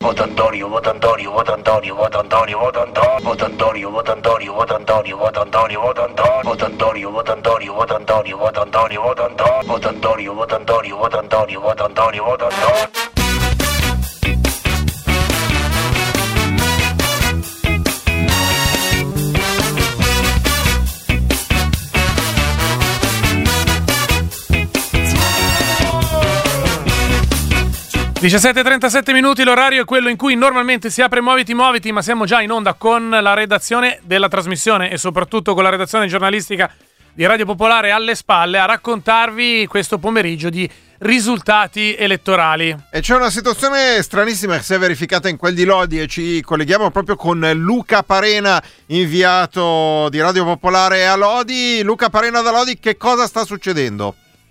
E che cosa sta succedendo? Intanto ciao, buon pomeriggio Buon Luca e pomeriggio, Davide. buon pomeriggio. buon pomeriggio. E intanto qua a Lodi eh, in pratica è già stato, mh, non ancora proprio ufficialmente, ma eh, sì, è stato riconosciuto il risultato no, di queste elezioni comunali 2022 perché già da un'ora abbondante la sindaca uscente Sara Casanova ha chiamato il- lo sfidante di centrosinistra Andrea Furegato che eh, dai primi parziali risultati era eh, in vantaggio, lo ha chiamato per eh, riconoscere il- la sua vittoria insomma. E quindi adesso tra l'altro ci troviamo eh, fuori dal comitato elettorale di Andrea Furegato proprio in sua compagnia, è arrivato proprio due minuti fa, ha ricevuto già gli applausi, gli abbracci dei suoi sostenitori qui al comitato elettorale, quindi ad Andrea Furegato, probabilmente a questo punto sindaco eh, di Lodi, eh, chiediamo un commento a caldo, Furegato. Buon pomeriggio a tutti gli ascoltatori, intanto è un risultato che si sta consolidando, lo spoglio è ancora in corso, sicuramente una grande attestazione di fiducia da parte dei nostri concittadini, ne siamo molto felici, ma per noi è una spinta a lavorare, a lavorare per tutti, a lavorare per tutta la città ed è un risultato che premia la nostra proposta, ma che appunto è solo una spinta a fare di più per Lodi, per ridare un po' di visione e di spinta alla nostra città. Ho ricevuto la telefonata del sin- dell'ex sindaco Sara Casanova del sindaco attualmente ancora in carica, tra l'altro che ringrazio per la cortesia istituzionale del gesto, ora diciamo, aspettiamo ancora gli ultimi dati per vedere le, le, bene le proporzioni del risultato. Ma ecco, si aspettava che potesse avere un riconoscimento così anche prematuro, insomma, le, lo spoglio era iniziato da poco più di un paio d'ore, eh, lei era sostenuto da ben otto liste, così come la sindaca uscente, era riuscito eh, diciamo, a coagulare attorno a sé un po' eh, tutte le anime del centro-sinistra, con, compreso il Movimento 5 Stelle, se l'aspettava insomma, questo risultato anche probabilmente al primo turno a questo punto c'era un clima bello intorno alla nostra proposta, per questo tra l'altro ringrazio tutta la coalizione, le persone che mi hanno sostenuto, ringrazio anche ovviamente la mia famiglia, le persone che mi sono più vicine. C'era un bel clima intorno a noi, un clima che si stava consolidando bene, ma d'altra parte la sfida la vedevamo come una sfida difficile, comunque c'era un'amministrazione uscente e sappiamo che nelle città lombarde anche il consenso del centrodestra è sempre ben radicato. Abbiamo ricevuto un'attestazione di fiducia molto importante per, per, certi aspetti, adesso dobbiamo vedere bene le proporzioni, anche inaspettato, eh, se per noi è solo una spinta a fare bene, a fare meglio e a metterci a lavorare subito. Adesso si tratterà evidentemente di riuscire a tenere anche tutti assieme, a lavorare tutti insieme, no? queste diverse liste che si sono messe assieme per vincere queste elezioni. Sì, ma le liste si sono messe assieme non solo per vincere le elezioni, ma si sono messe assieme per realizzare un programma che, un, che rappresenta una visione di città ed è un programma che ha delle parole d'ordine ben definite, penso penso al sostegno alle famiglie, alla sostenibilità, all'attenzione alla cultura, all'attenzione alla cura della città, alla sua manutenzione, allo sblocco di alcune opere. E di conseguenza con, tenendo come punto di riferimento il nostro programma e le nostre coordinate valoriali, sicuramente penso che possiamo fare bene, per farlo dobbiamo impegnarci tanto anche per rispondere a questa grande, grande, attestazione di fiducia che ci arriva da, da parte della città. Da studio Luca e Davide, se avete domande, io così un po' preso dalla concitazione del momento non ho nemmeno forse presentato adeguatamente Andrea Furregato che è uno dei candidati sindaco più giovani che c'erano comunque in questa tornata elettorale, sicuramente in Lombardia. Avete domande da sì, sottoporgli. Esattamente, che cosa gli ha detto la sindaca Sara Casanova al telefono? Anche immagino la telefonata più inaspettata, perché per dire sul sito del Ministero dell'Interno siamo a 160 voti su 34.800 elettori, eppure lui ha ricevuto già la telefonata della missione della sconfitta. Che parole ha usato la sindaca? Perché eh, uno non se l'aspetta così presto eh, ha fatto le congratulazioni consuete che si fanno in questi casi, è stata molto cortese da questo punto di vista e per questo posso solo apprezzare la telefonata fatta. Ecco. Ma lei non, gli, lei non, gli, ha detto è un po' presto, aspettiamo un attimo. I di lista sono molto più avanti dei, rispetto ai dati certo, ufficiali. Certo. Io tra l'altro sono appena arrivato al comitato, quindi in questo momento non, so, non essendo ancora entrato non ho ancora la contezza dei dati. No, no, esatto, l'abbiamo fermato praticamente sull'uscio. Gliel'abbiamo, gliel'abbiamo quasi detto noi. Eh, qual è il tema furegato più importante dal punto di vista eh, della campagna elettorale? Quello su cui si è giocato la maggior eh, spostamento di voti dal sindaco uscente a lei che sarà il neo sindaco tra pochissimo? Ma è difficile andare a individuare i temi principali anche eh, su, sulla base dei quali si spostano i flussi elettorali. Sicuramente noi abbiamo messo al centro un messaggio che voleva essere un messaggio di eh, senso di unità della nostra città, una città che deve ritrovare il proprio senso di comunità e questo è il nostro impegno, è stato sin dall'inizio anche con lo slogan che avevamo scelto che era Lodi siamo tutti e per questo motivo da oggi io mi impegno a essere il sindaco di tutti e per tutti i lodigiani a prescindere da quello che hanno votato, a prescindere dagli orientamenti politici, perché l'Odi da questo punto di vista ha bisogno di andare avanti, ha bisogno di voltare pagina e ha bisogno di fare bene per essere davvero il capoluogo della qualità della vita in Lombardia che, che tutti noi auspichiamo possa essere. Grazie mille Furegato, grazie di essere stato con noi a Radio Popolare, nuovo sindaco di Lodi, stando anche alle ammissioni della candidata di centrodestra Sara Casanova.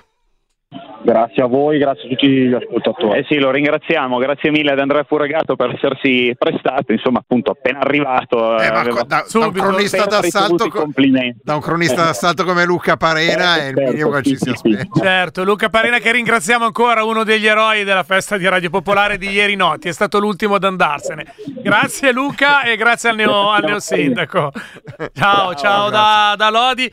E da Lodi ci eh, spostiamo a Sesto. Sesto San Giovanni e Ovvia- Aless- Alessandro Braga che non ha il sindaco eletto e quindi Buongiorno Luca, buongiorno Davide. No, qua Non non c'è, al momento non c'è un sindaco eletto, si gioca tutto con eh, lo spoglio che sta continuando. Al momento i dati che sono arrivati qui al comitato elettorale di Michele Foggetta, il candidato sindaco del centrosinistra, parlano di un vantaggio per Roberto Di Stefano, sindaco del centrodestra uscente, ricandidato, che balla intorno al 49%. Foggetta, Foggetta è 39,840. Adesso i dati stanno arrivando sezione per sezione, modifica un po' in su e in giù la cosa. Un voto molto polarizzato, quello qui a Sesto, perché capite bene che se uno è al 40 e l'altro al 49, veramente erano sei, sono sei in totale i candidati sindaci, gli altri quattro hanno preso poco più che le briciole eh, rimaste e questo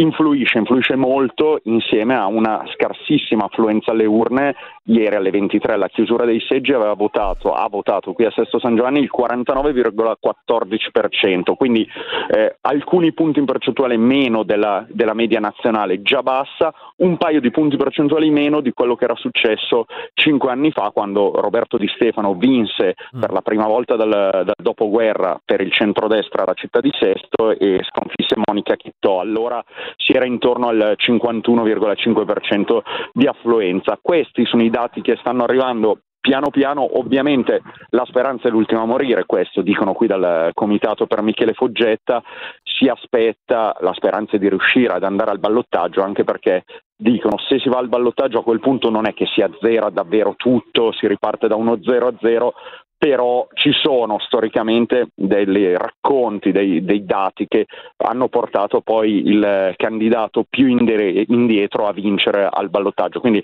la speranza qui è quella che si riesca ad arrivare tra due settimane al ballottaggio del 26 giugno. Un dato che riguarda le liste, le liste del centrodestra, è interessante notare che la lista personale del sindaco Roberto Di Stefano ha preso un botto di voti, davvero ne sta portando a casa tanti a discapito sì della Lega che eh, perde ma non così tanto, chi si aspettava un tracollo eh, della Lega non ha avuto il suo desiderio abberato anche se c'è da dire che la Lega anche cinque anni fa qui a Sesto non è che avesse, sfrace- avesse preso uno sfracello di voti, cresce ed era abbastanza ovvio e, e chiaro invece il voto a Fratelli d'Italia e a Giorgia Meloni, quello sì però anche qui c'è da dire che cinque anni fa partivano cioè partivano dal dato di cinque anni fa che era intorno al 2%, quindi era abbastanza prevedibile che avrebbero aumentato percentualmente molto eh, le preferenze per la loro lista. Alessandro, questo dovremo aspettare, insomma, dovremo aspettare veramente fino all'ultima sezione per capire se si andrà al ballottaggio il 26 di giugno oppure se questa sera ci sarà un nuovo sindaco qui a Sesto San Crediamo Giovanni, che nuovo que- o riconfermato. Questo, questo sarà il, il- il grande quesito che ci porteremo fino alla fine dello spoglio di Sesto San Giovanni, più che risultati numerici se si farà il ballottaggio o meno. Credo che sia il grande, il grande quesito che ci porteremo avanti per ore. Tra l'altro, Alessandro Braga da Sesto San Giovanni, volevo chiederti, visto che il voto è molto polarizzato e le altre liste per i candidati sindaci Vino, Tempesta, Rosignoli e la Corte hanno poco nulla per ora dal punto di vista percentuale, non credo, non mi sembra di poter dire che non è che gli apparentamenti al ballottaggio possono essere decisivi. Ma allora, per quanto riguarda in caso di ballottaggio Michele Foggetta, direi di no, perché il candidato di sinistra a sinistra della coalizione di centrosinistra, Silvio Lacorte, sostenuto dalla Federazione della Sinistra, è intorno all'1,8%, quindi eh, c'è da dire non particolarmente importante o impattante su un ipotetico secondo turno. Lo stesso vale per eh, Tempesta, unica candidata donna, eh, candidata per il movimento di Gianluigi Paragone, Italexit, più o meno lì. Sugli altri due candidati, ossia Paolo Vino e Massimiliano Rosignoli, un po' più interessante, sono due candidati civici, uno candidato con la lista di Sesto Liberale Democratica, l'altro con i giovani sestesi ed un'altra lista civica a suo sostegno. Detto questo, ballano al momento, e ripeto, siamo intorno al 50% delle sezioni scrutinate, intorno al 3, 1 e 4% l'altro. Quindi sì, effettivamente sarà, se, si, se sarà eh, ballottaggio, una sfida veramente a prendere per le orecchie cittadini e cittadine e a costringerle, tra virgolette, ovviamente con metodi democratici, ad andare a votare per l'uno o per l'altro candidato. Tutto questo se dovesse mantenersi questo, eh, questo dato, ossia un Roberto Di Stefano, sindaco uscente del centrodestra, appena sotto il 50%, tra il 48,8 e il 49,5, adesso balla proprio veramente ogni sezione che arriva fa ballare di qualche punto decimo, decimale di punto percentuale e dall'altra eh, Michele Foggetta che sta intorno al 40% Ok. ora. Quindi la sfida se sarà sarà tra due settimane così. Eh, nel frattempo stiamo qui e attendiamo veramente eh, è bello vedere che chiamano i rappresentanti di lista delle varie sezioni e si parte con sezione 63, Foggetta 163, Di Stefano 180, eccetera, eccetera, eccetera. E con un foglio Excel da fare invidia a Luca Gattuso al momento variano le percentuali dell'uno e dell'altro candidato. Grazie Alessandro Braga che evidentemente risentiremo nelle pagine mh, dei radiogiornali eh, nazionali e locali qui a Radio Popolare Popolare Network. Ciao, buon lavoro Alessandro, a più tardi. Come sentiremo un altro dei comuni, anzi capoluoghi di provincia in questo caso, i cui risultati elettorali sono molto attentamente seguiti dai nostri ascoltatori. Andiamo a Monza da Roberto Maggioni. Buon pomeriggio Roberto. Ciao Davide, ciao Luca. Eh sì, sono a Monza e anche qui eh, sarà lunga perché qui addirittura siamo al 5% soltanto di sezioni scrutinate, anche qui si va di foglio Excel come raccontava Alessandro da Sesto San Giovanni, però lo spoglio sembra essere piuttosto lento, eh, eh, dà però un'indicazione già mh, abbastanza chiara, questo 5% di sezioni scrutinate perché? Perché il sindaco uscente di centrodestra Dario Allevi eh, diciamo varia tra il 47 e il 48%, il candidato del centro-sinistra Paolo Pilotto tra il 36 e il 38%, quindi si sta andando verso eh, un ballottaggio però con un margine eh, per- di vantaggio per il candidato della centrodestra eh, Allevi piuttosto eh, importante. C'è una lista civica qui a Monza che è andata molto bene, che al momento è all'8% ed è la lista civica civicamente di eh, Paolo, mh, di, ehm, Paolo Piffer che è, ah, è- è una- è la terza volta che si candida sostanzialmente qui eh, a Monza a sindaco e che eh, prima eh, del, del voto mh, questa volta eh, ha già detto al secondo turno al ballottaggio, se si andrà al ballottaggio, vogliamo contare, quindi decideremo con chi parlare. È un candidato eh, né di destra né di sinistra, diciamo, mh, anche se poi eh, me l'hanno descritto mh, come profilo più vicino ad un'area eh, diciamo di sinistra, ecco, però lui è un candidato molto, molto presente sui social, eh, molto civico, appunto la sua lista si chiama eh, Civicamente, tante dirette video, tanta presenza nei mercati, nelle piazze, eccetera, eh, una, è giovane ma con una certa esperienza in consiglio comunale perché appunto sono tre anni che si candida a sindaco e quel tesoretto di voti dell'8% a questo punto diventerà eh, determinante se poi a fine serata i risultati ovviamente saranno questi perché come vi dicevo siamo eh, al 5% di, di sezioni scrutinate.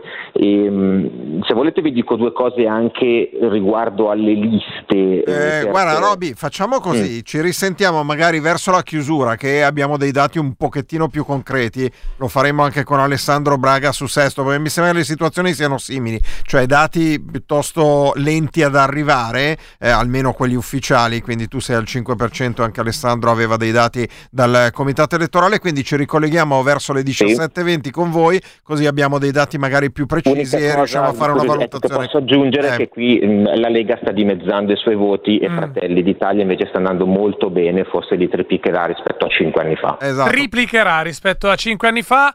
Se non ho capito male, mentre approntavamo il successivo collegamento, come a Sesto, a Monza si punta sul ballottaggio e poi si comincia. Ma sì, dai, che è 0 a 0. Ho capito bene?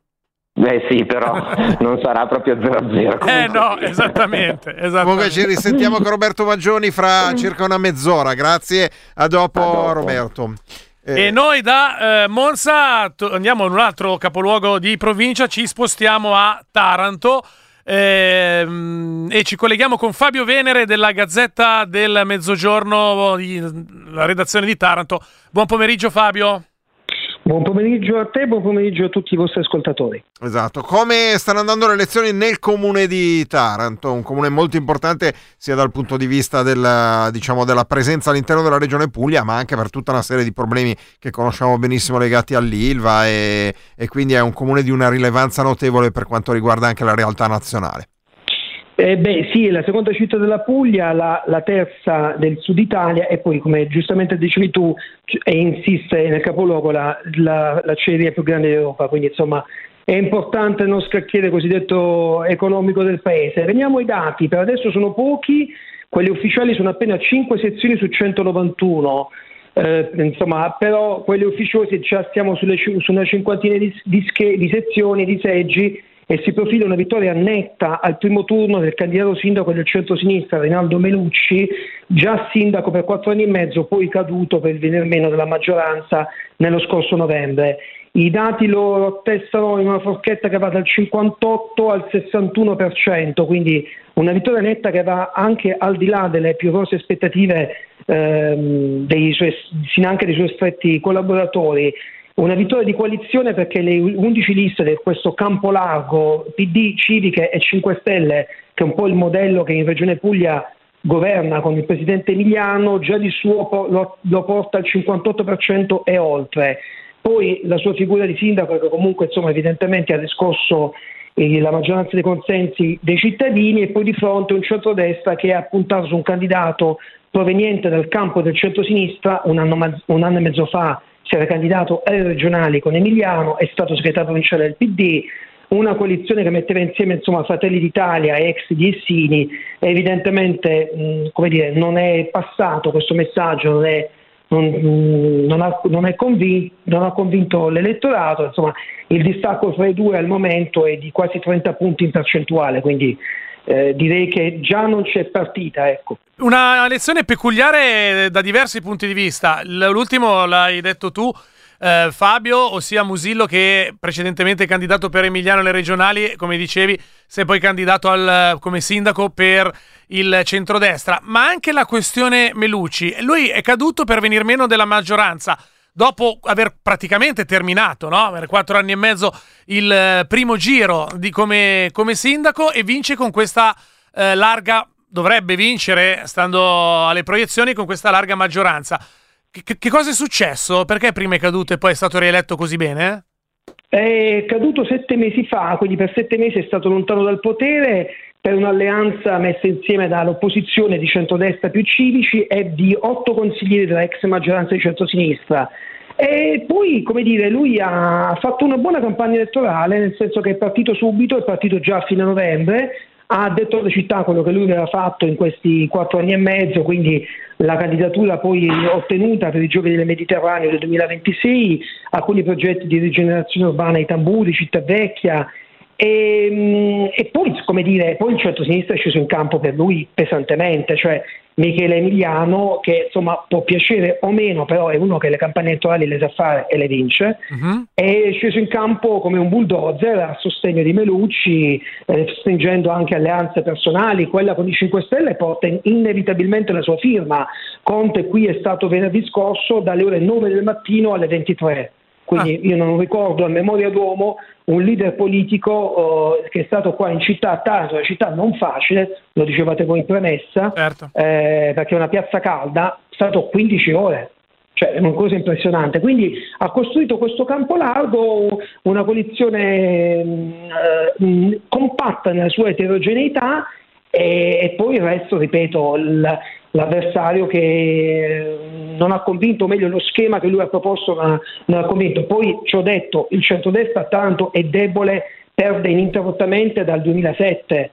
Questa è praticamente la, la quarta elezione amministrativa consecutiva che perde e sono già tre regioni consecutive che perde Io, in io ritengo, questa è una mia convenzione, ma mh, eh, più passa nel tempo, più il centrodestra perde, più me ne faccio persuaso, è che fino a quando il centrodestra non fa i conti seriamente con quello che è accaduto 16 anni fa, ovvero con il dissesto finanziario del comune, fino a quando continuerà a, rega- a negare gli effetti che ancora oggi subisce la città per quella gestione fallimentare e fino a quando ricandiderà molti uomini di quel periodo, avrà davanti a sé una strada corta e disseminata ancora di sconfitte. Penso che debba fare eh, un, dire, un processo di rigenerazione interna perché il centrosinistra è, è forte anche in virtù del fatto che quella coalizione agli occhi di buona parte della città ha perso credibilità. Concludo dicendo buona parte città fino a un certo punto perché purtroppo conosco la vostra sensibilità democratica e quindi mi pare un dato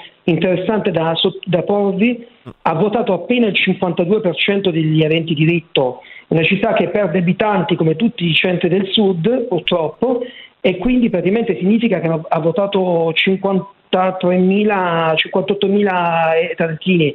E, eh, no, no, chiedo scusa, 80, 85.000 tarantini, voti validi li vedremo, saranno circa 80.000, la città ha 190.000 abitanti, insomma è davvero una, eh, una scarsa, eh, sarà un sindaco comunque di una parte minoritaria della città. Eh, quindi è un dato che non è più fisiologico, ormai è patologico, ogni elezione perde, già, già cinque anni fa votò il 58 e ci sembrava terribile, Eh. la serie che non c'è mai fine al peggio, adesso ha votato il 52. È un calo continuo che abbiamo riscontrato anche in altre, molte altre zone. E, e uno su visto- due, cioè Eh. qui ha votato poco più di uno su due. È già un dato significativo che sia sopra il 50%, poi in altre zone siamo addirittura sotto. Grazie mille a Fabio Venere della Grazie a Gazzetta del. Mezzogiorno di Taranto. Grazie e buon lavoro. Grazie, grazie. A voi buon- buona serata e buon lavoro anche a voi. Noi stiamo andando in eh, pubblicità al volo e poi torniamo con anche, tra le altre cose, i risultati del comune di Ventotene. A tra poco, muoviti, muoviti, speciale elezioni.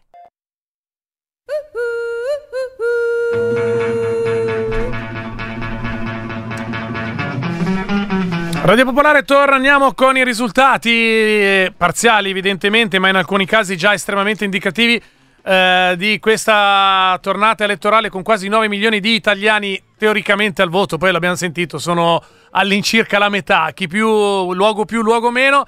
I nostri ascoltatori stavano- ci stavano chiedendo in svariati risultati del comune di Ventotene, in provincia di eh, Latina, dove il fondatore del Popolo della Famiglia, Mario Adinolfi, si candidava sindaco. Allora, Ah, addirittura sindaco. sei candidato sindaco, sei candidato sindaco, allora a Ventotene, insieme per Ventotene con eh, il sindaco Caputo- Carmine Caputo ha vinto con il 55% dei voti ed è sindaco. Uniti per il bene di Ventotene con Santo Mauro eh, al 44,78. Segue il partito gay LGBT con Luca Vittori che ha preso un voto. Un voto. E il popolo... E Adinolfi del Popolo della Famiglia quanti ne ha presi? Zero. No, non ci credo. Zero voti. Risultati ufficiali del sito del Ministero dell'Interno. Definitivi? Definitivi, zero, zero. Zero. Beh, una sezione c'ha Ventotene. Eh, Ma un amico non ce l'aveva Adinolfi che lo votava. Un Vabbè, parente. Niente. No, sarebbe bello capire se Luca Vittoria è di Ventotene. Eh sì, esatto. Magari sentiamo domani in Muoviti Muoviti. Andiamo a vestire i panni della serietà per quanto ci... noi possiamo farlo, il che è tutto relativo. E andiamo a Palermo, eh, dove mm, andiamo a sentire Gabriele Ruggeri del sito Meridio News. Buon pomeriggio Gabriele, benvenuto. Buon pomeriggio, ciao a tutti. La città più importante di queste elezioni, almeno sicuramente anche per l'importanza eh, del capoluogo siciliano, ma anche per il numero di abitanti, era la più grande che andava al voto in questa scadenza elettorale. Come sta andando a Palermo? Anche perché la Sicilia, essendo regione autonoma, non ha i risultati pubblicati sul sito del Ministero degli Interni e avere i risultati è un po' più complicato rispetto a altre situazioni. Dacci il quadro della situazione a Palermo. Allora, avere i risultati è complicato anche da qui, proprio anche sul posto. Hanno anche allestito una sala stampa in comune al palazzo, al municipio, e, eh, dove scorrono le immagini di questi zero costanti, però abbiamo le prime proiezioni, sono delle proiezioni che sono in realtà molto significative e che danno il candidato del centrodestra Roberto Lagalla in fortissimo vantaggio, eh, sembrerebbe quasi cosa fatta praticamente. Fortissimo vantaggio sul candidato del centro-sinistra Franco Miceli e poi terzo Fabrizio Ferrandelli eh, con un ottimo comunque risultato visto che non era appoggiato da una grande coalizione e poi via via tutti gli altri eh, sotto soglia dello sbarramento al momento. Ah, quindi non, eh, eh, le stesse difficoltà che abbiamo noi le avete anche voi, cioè, cioè, per il momento siamo fermi alle proiezioni. Dal punto di vista della, dell'analisi politica di questo voto, che valutazioni vengono date? Anche perché sappiamo che negli ultimi giorni ci sono stati diversi arresti di esponenti del centrodestra, ma mi sembra che questo non abbia influenzato i risultati.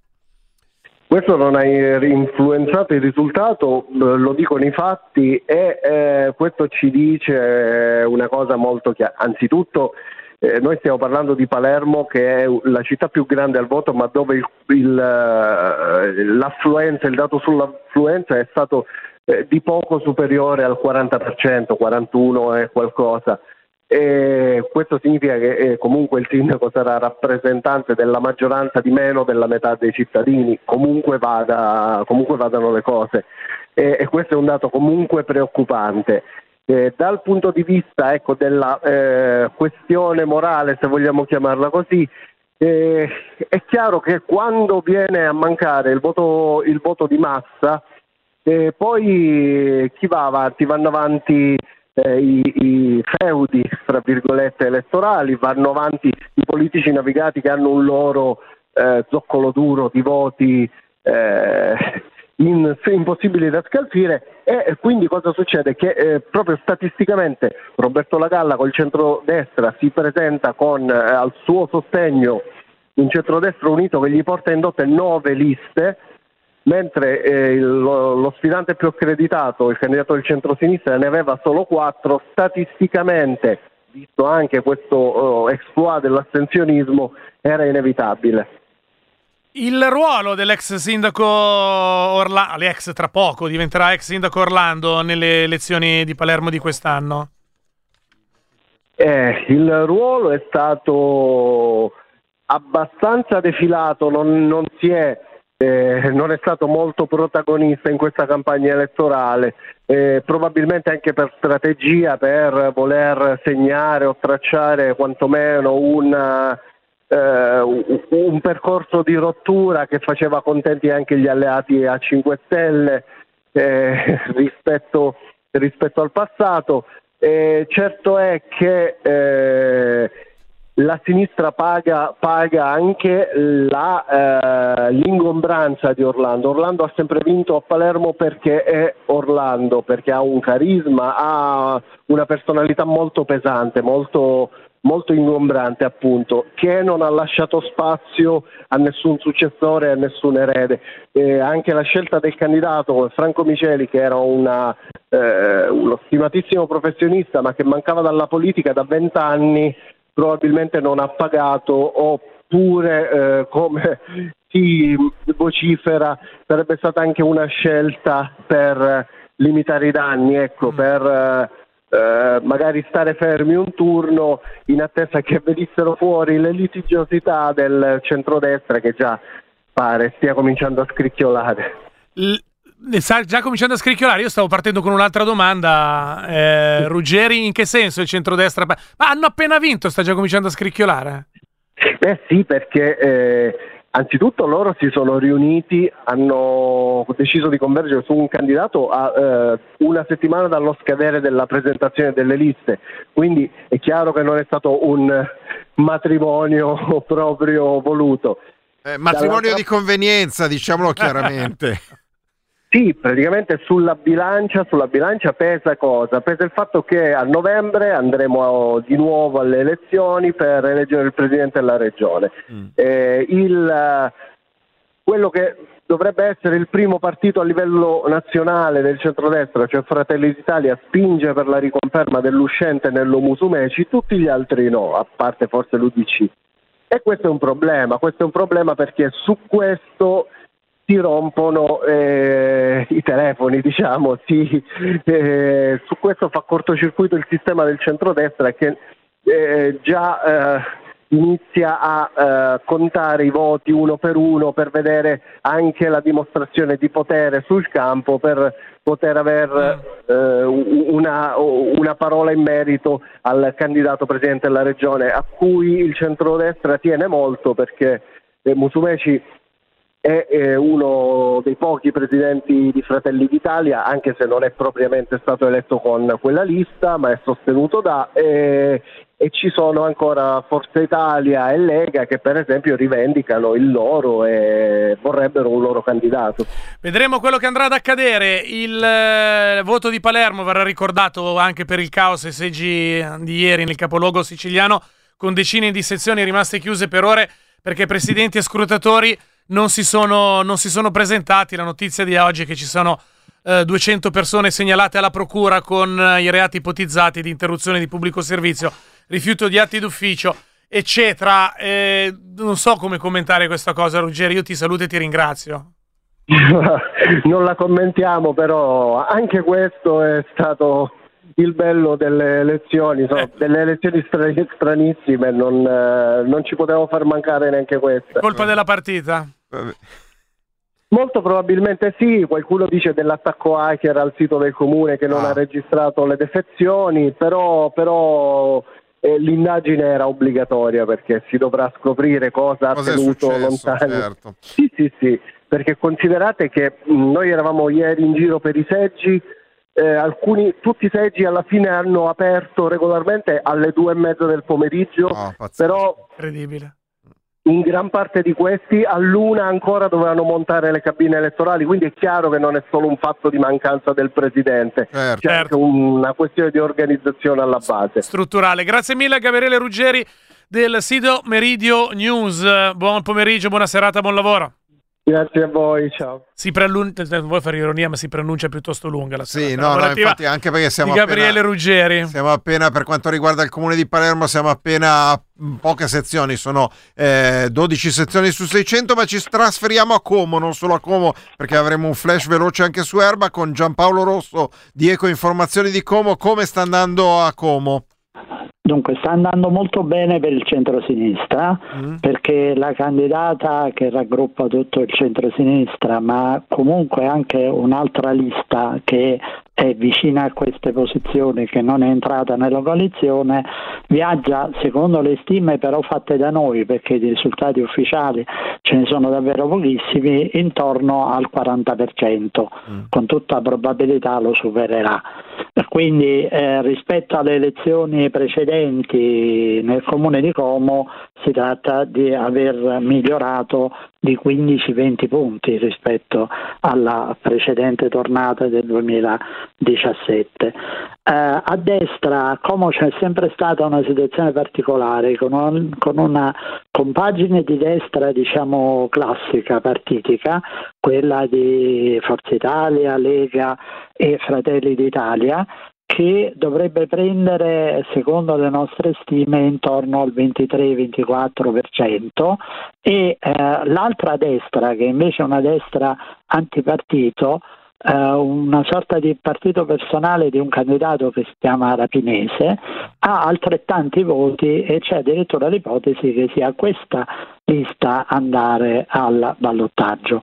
Altra, con- altra considerazione un po' strana, anche questa un po' atipica della nostra città, ma noi siamo alla periferia dell'impero, quindi accadono cose bizzarre, e che qui c'è stato, come da altre parti, un grande sommovimento nella compagine 5 Stelle. Alla fine i parlamentari nazionali hanno appoggiato il centro-sinistra di Mingetti, ma si è formata con il consigliere comunale uscente una lista civica eh, 5 Stelle sostanzialmente che però inopinatamente non ha preso praticamente voti.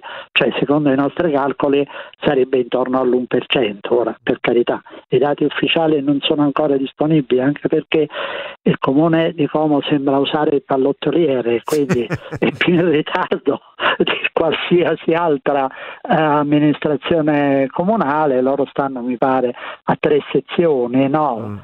eh, noi ne abbiamo già 13, ecco, quindi... Quindi siete, diciamo, ecoinformazioni di Como e più avanti del comune di Como. Ma no, è che il comune è indietro rispetto alla realtà, Ah, ecco, è, che, perfetto, ok. è diverso. Senti, un veloce, un veloce flash su, su Erba invece che un altro Su comune Erba, importante della eh, Io provincia. dati non, non ne ho, Ah, Eh, la situazione è quella che eh, vede il PD separato dalla sinistra radicale ma con probabilità di farcela andare a vincere. Tuttavia per il momento anche lì noi non siamo stati in grado di fare un'analisi anche su Erba e nessuno ha dati attendibili. Insomma. Ecco, Quindi dovremmo attendere le prossime ore. Va bene, grazie Sì, mille prossime ore lo facciamo. Esatto, quindi r- riassumendo, per Como si prospetta un ballottaggio fra Barbara Minghetti del centro-sinistra e Giordano Molteni del centrodestra con questo punto di domanda di Alessandro Rapinese, giusto? Ho capito bene? Esattamente, sì, ecco,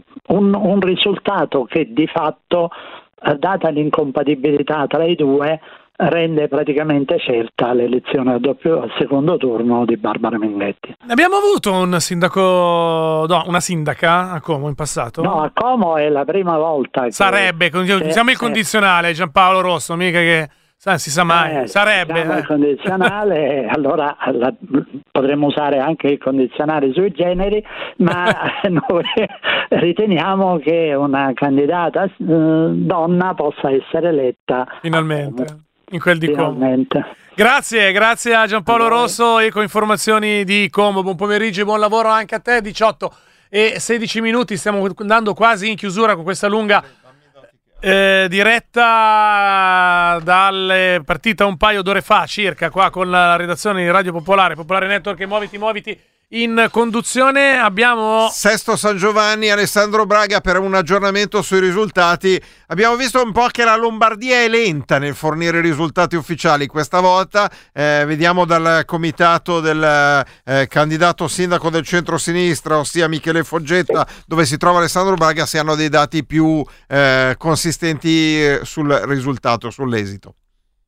Sì, sicuramente rispetto ai portali istituzionali sì, qui arriva- siamo arrivati al 70-72% di sezioni scrutinate, ne mancano 16 circa, sono 73 in totale, il dato si è in pratica assestato e adesso salvo veramente le ultime sezioni con degli squilibri molto forti dovrebbe restare più o meno questo, quello definitivo, facendo tutti i gesti apotropaici del caso, ossia Roberto Di Stefano, centrodestra, candidato sindaco e sindaco uscente al 48,5% e Michele Foggetta, candidato del centrosinistra appena sotto il 40%, intorno al 39,4-39,5. Questi sono i dati quando i vari rappresentanti di lista hanno mandato, portato i risultati di una cinquantina, 55, 60 seggi su 73 totali. Si discostano di poco. Oramai i, i risultati, dicevano che c'è una sezione in particolare che stanno aspettando e sembra andare ancora più a rilento rispetto alle altre, che è la sezione 72, che a un non se stese non dice nulla, ma mi hanno spiegato che dove vive Silvia Sardone, Silvia Sardone Ah, lo sapete, do- domina, eh, domina assoluta qui a Sesto per quanto riguarda la capacità di portare a casa preferenze e voti eh, per il centrodestra. Non abbiamo, ancora, Quindi- non abbiamo ancora conferma, ma è, possi- cioè, è più probabile un ballottaggio che un'elezione diretta del candidato di centrodestra a Sesto San Giovanni, riassumendo. Mi viene da dire così, salvo appunto queste ultime sezioni che mancano con degli squilibri tali da portare Di Stefano, che adesso è intorno al 48,5%, appena sotto il 49%, comunque a portarsi a casa un punto percentuale abbondante con queste ultime sezioni. Quindi al momento, proprio quando siamo al 70% dei, dei seggi scrutinati, direi così. Mi azzarderei a fare questa previsione. Sempre con condizionale, ovviamente. Aggiornamenti all'interno di Metro Regione alle 19.50. Grazie mille Alessandro Braga in collegamento da Sesto San Giovanni. in eh, studio Fabio Fimiani direttamente dalla redazione. Buon pomeriggio Fabio. L'aggiornamento invece su altri comuni della Lombardia e comunque qua della zona, quelli che siamo riusciti a raccogliere. Buonasera, siamo indietrissimo in questo spoglio elettorale, non, devo dire non, eh, raramente abbiamo avuto una situazione così arretrata, quindi saremo sufficientemente imprecisi vista la situazione in, in evoluzione. Eh, partirei dalla provincia di, di, Monza con Lissone, dove è probabile il ballottaggio tra Laura Borella del centro-destra con il 48% e Antonio Erba del centro-sinistra con il 49%.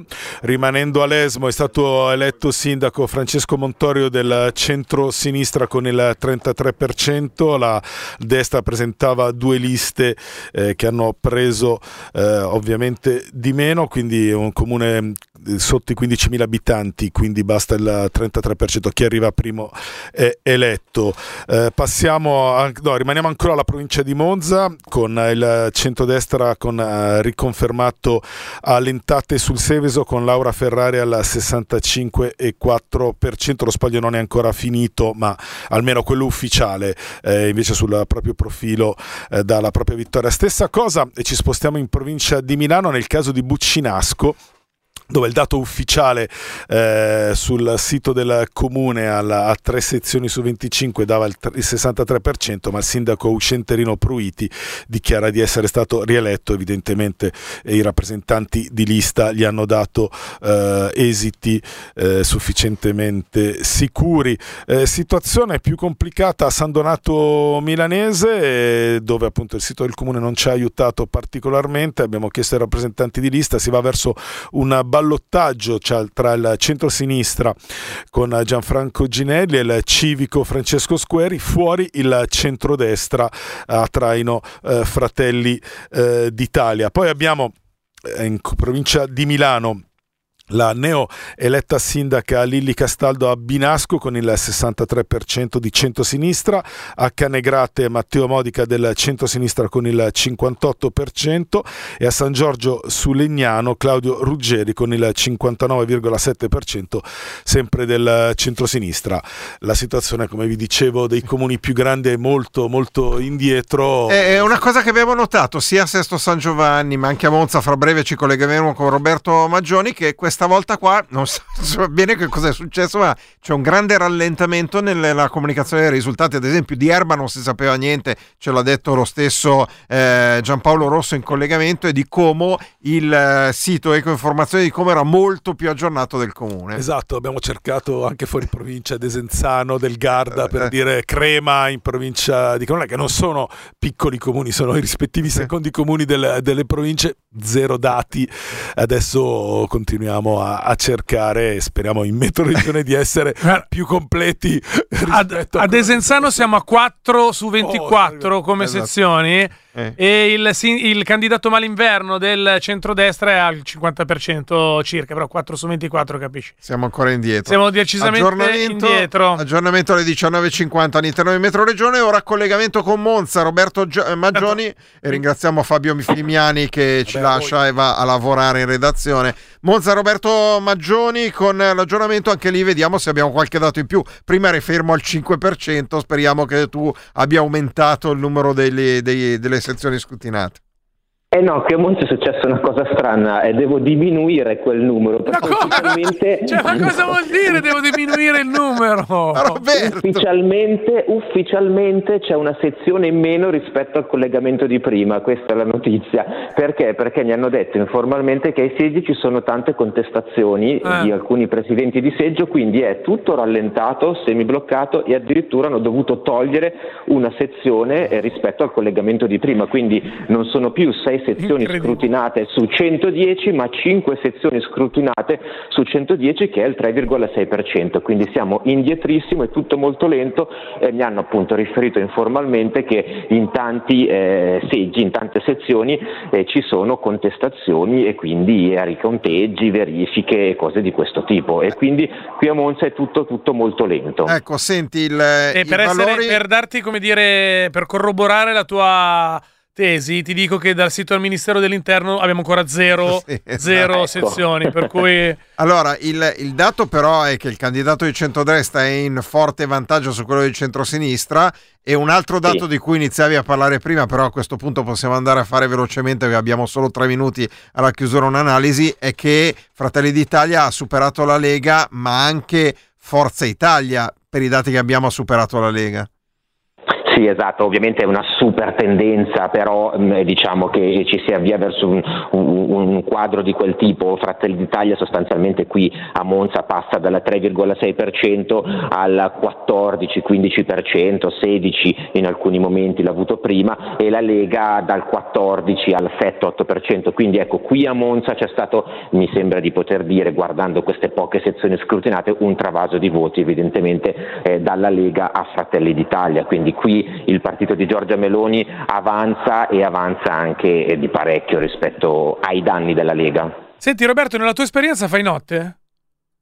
Eh, beh no, poi si va a casa comunque, no? Ma come si va a casa comunque? Oh, ma dov'è il, eh, il giornalista? Allora, mi, mi, hanno, mi, hanno, anche detto, forse perché mi vedevano un po' così, mi hanno anche detto, ma guarda che poi arrivano tutti insieme, tutti non ti preoccupare. Eh. Adesso è lento, ci sono le conte, ma guarda che poi arrivano tutti insieme. Roberto, fai così, eh, fai, fai, fai la, la cosa in cui succede quando vai in bagno se tu vai in bagno torni ed è successo di tutto, quindi vai in bagno Roberto. Certo, va bene, va bene. Vado, vado, a sciacquarmi un po' che fa freddo, eh, fa caldo qui anche. Va bene, grazie a Roberto Maggioni in collegamento da Monza e grazie anche agli altri Ciao. invitati, ciao, grazie, buon lavoro, Luca Parena da Lodi e Alessandro Braga da Sesto San Giovanni e tutti coloro che ci hanno aiutato in questa lunga diretta. Nel frattempo andiamo a chiudere anche perché l'ascoltatore ce l'ha mandato due volte e ci prende dei, dei, dei mezzi rincitrulliti se non lo diciamo. A Erba il candidato di centrodestra Mauro Caprani è il nuovo sindaco perché ha superato il 50% dei voti